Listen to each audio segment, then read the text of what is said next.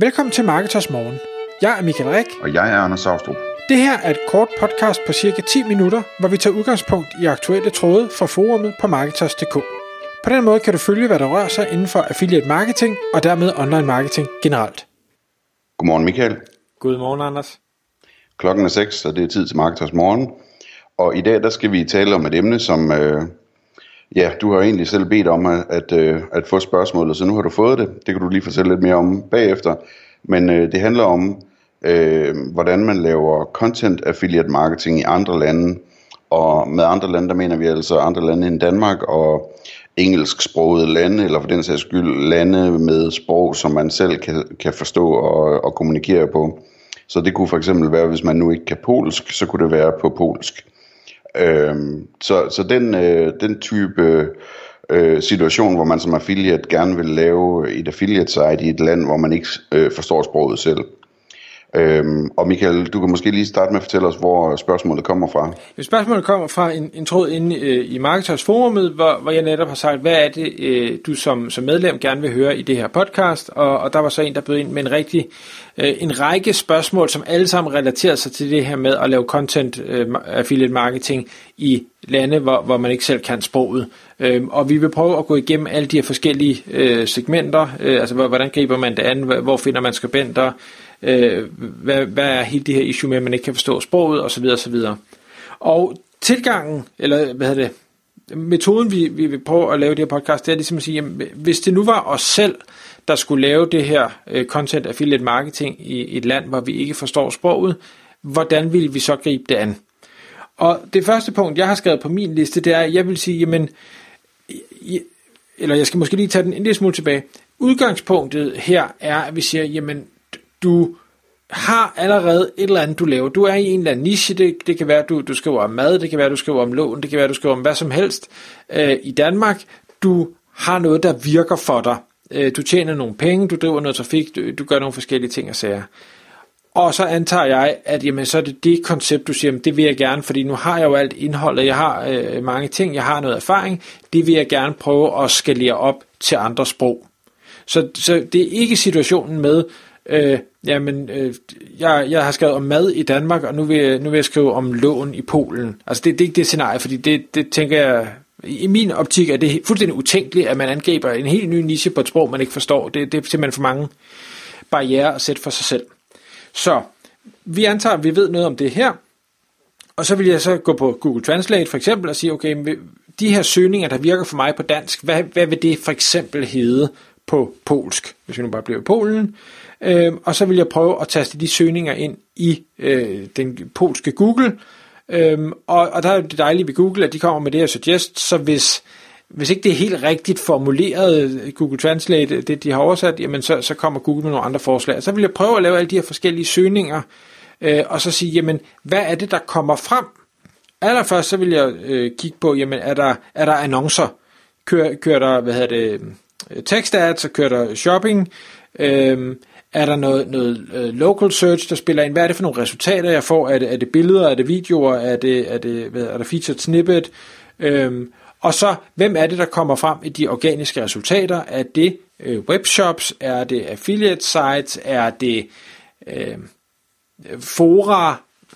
Er det pdf-dokumenter? Altså, hvad, hvad er det i bund og grund, der dukker op for det her? Fordi det vil give et indblik i, øh, både hvordan markedet er skruet sammen i Polen, men også hvordan konkurrencesituationen er. Hvem er det, du skal til at kæmpe med?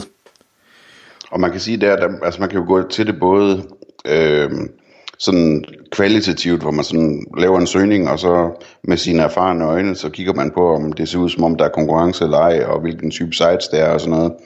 Øh, men man kan selvfølgelig også kombinere det, og det bør man nok gøre med, med nogle tools, ikke? så man kan se, jamen, hvordan er backlink-profilen på de her sider, øh, hvor, hvor godt er de optimeret, de her sider, som, som ranker og sådan nogle ting. Så jeg, jeg tror, man sådan typisk vil ende sådan i en, en blanding af sådan at, at give det et kvalificeret gæt baseret på øh, mavefornemmelse, og at bruge nogle tools til at, at vurdere konkurrencesituationen, ikke?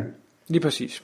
Og, og en af de, jeg synes, når nu vi snakker affiliate, en af de ting, som jeg vil lægge vægt på, det var at sige, jamen hvis nu jeg har lavet 10, 20, 30 forskellige søgninger på noget, som virker rigtig godt for mig i Danmark, og, og der ikke på hverken side 1, 2 eller 3 i Google for nogen af dem optræder et eneste site, som jeg ligesom kan kategorisere som affiliate site, så vil jeg nok begynde at stusse og tænke, hmm, for mig ville det være fuldstændig usandsynligt, at der ikke er nogen i Polen, der er affiliates, der har tænkt den her tanke.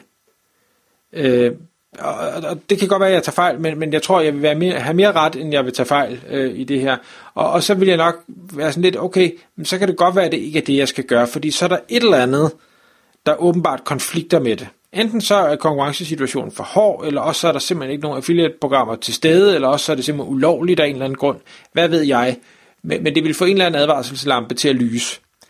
Omvendt, hvis der er affiliate sites, jamen så er det jo fantastisk, fordi så har jeg pludselig nogen, hvor jeg kan se, hvad er det, de gør. Øh, er, det, er det lange artikler? Er der gode grafikker? Øh, er det øh, ikke velskrevet, men, men altså er det øh, læsevenligt? Hvordan ser sitesene ud? Hvordan, hvordan går de til hele det her? Jeg kan jo godt se, er det, er det bannerannoncering? Er det, øh, er det købsknapper, prissammenligninger? Hvad, hvad er det, de forskellige gør? Hvad er det for et game, jeg nu kaster mig ud i her? Øh, og et af udfordringerne, når, når man skal til et andet land, det er jo også, jamen du ved, jeg vil gerne være affiliate, men hvor finder jeg de her annoncører? Og der vil man i, i den øvelse så få et indblik i, jamen, øh, hvor, hvad er det, de linker til, de her affiliate sites? Linker de gennem nogle specielle øh, affiliate-netværk? Øh, er, der, er der en eller anden form for tracking på de her links, og kan man så finde ud af, hvad, hvad er det, det her vedrører? Og, og der vil jeg nok sige, jamen, når du har klikket på eller set på nok links, så kan du hurtigt danne dig et billede i at sige, jamen, det må være det her, eller de her affiliate-netværk, som er, øh, hvad hedder det, førende inden for den her niche i Polen. Og så er det jo nok dem, jeg skal have fat i og signe mig op hos, og, og så, kan jeg, så kan jeg måske blive lidt klogere der. Øhm, den anden ting, og det, det sagde du, Anders, inden vi, øh, vi starter med at optage her, det er også, når du laver den her øvelse, så falder du jo forhåbentlig også over alle de forskellige øh, webshops, der er i den pågældende niche. Og så kan du sige, jamen nogle af dem har forhåbentlig et affiliate-program gennem et netværk allerede, fordi så er man, så kan man sige, så er man hurtigere i gang. Men, men du får også et indblik i, hvor, hvor mange forskellige udbydere er der øh, i den her niche, der, der kan, som jeg kan hvad hedder det, sende trafik til, og som, som jeg så kan få måske en kommission fra. Og hvis der er mange, jamen så er det jo et godt tegn, fordi så kan, er der mange, du kan potentielt tage fat i og prøve at overtale til og, og blive en samarbejdspartner med dig. Enten gennem et affiliate-netværk, eller øh, en direkte aftale, eller at du tager fat i et affiliate-netværk og siger, hey, jeg har det her site, jeg har øh, noget trafikting og sager, kunne I ikke se, om I kunne få dem ind i, øh, ind i folden på en eller anden vis? Og så kunne de jo måske lave arbejde for dig.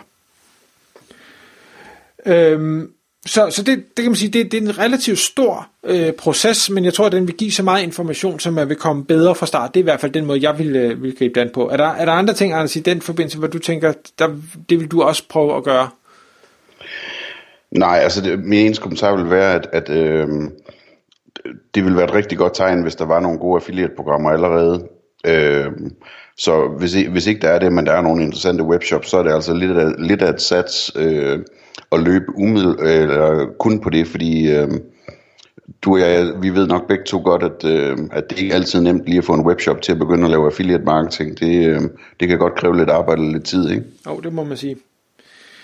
Okay, så lad os prøve at hoppe videre til at sige, jamen nu, nu har du ligesom bevist, der er, et, øh, der er et marked, og der er en konkurrencesituation, som du godt vil, øh, vil prøve at kaste dig ind i. Så er der hele det her med at, at sige, men nu skal du så have skrevet noget content, fordi det er jo ligesom det vinklen er her.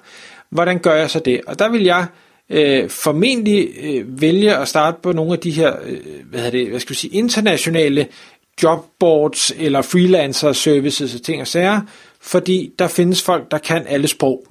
Og det gode ved det er, at alting er på engelsk, og det vil sige, at der, der vil jeg kunne være med. Øh, altså et polsk jobboard, der vil jeg, der vil jeg hurtigt komme til kort. Øh, så, så jeg vil gå på, på Upwork og på freelancer og hvad, hvad så de nu hedder alle sammen, og, og så sige, jamen nu, nu vil jeg sortere på sprog, og jeg vil gerne finde nogen, der kan skrive content på øh, polsk. Så vil jeg, man jo allerede der kunne få en eller anden form for noget, noget rating af dem. De har måske fået nogle reviews øh, og noget et eller andet fra, fra tidligere kunder, de har haft. Og så vil jeg øh, tage en dialog med dem, men selvfølgelig på engelsk, fordi det er det sprog, jeg kan, øh, og så håbe, at de også kan det. Og hvis ikke de kan engelsk, jamen så, så vil øh, dialogen for mit vedkommende stoppe der, fordi jeg bliver nødt til at kunne kommunikere med dig. Det hjælper ikke, du kun kan polsk. Øhm, Så, så det vil selvfølgelig indsnævre feltet, men jeg vil stadig kunne finde nogen, jeg vil kunne sende dem nogle, nogle, øh, en, en testopgave, hvor jeg ligesom har beskrevet, hvad er det, jeg gerne vil, få dem til at levere noget tilbage til mig, og så kommer man så til det situation og siger, jamen det er fint nok, du har sendt en lang artikel, men jeg kan jo på grund ikke vurdere den, for jeg kan ikke læse polsk. Så hvad gør man så? Og der vil jeg vælge, øh, og du havde en anden idé, Anders, det kan du lige fortælle bagefter, men jeg vil vælge at gå ud så og finde en øh, korrekturlæser, freelancer, til at hjælpe mig og sige, jamen du, du er en uvildig øh, tredjepart, venligst fortæl mig stavefejl, øh, hvad hedder det, læsevenlighed, er det engagerende, er det konverterende, du ved, de her forskellige ting, som sådan en artikel nu skal være. Kom med din bedste vurdering af det, så jeg kan vurdere, om den her skribent er, er god eller ej. Og det koster nogle ekstra penge, men det bliver jeg nødt til at betale, fordi jeg jo ikke kan selv. Men Anders, du, du sagde, at ja. man kunne lave nogle andre ting. Ja, altså, jeg vil bare sige, at man som en ekstra ting, altså udover selvfølgelig, at det er en god idé at hyre noget, noget hjælp til at lave sådan et tjek der, så kan man så at sige lave dobbelttjek ved os selv lige at, at kigge på teksten. Øhm, og det kan man for eksempel gøre ved at, at kopiere teksten, den polske tekst ind i, uh, ind i Word eller Google Docs eller et eller andet, og sætte polsk uh, stave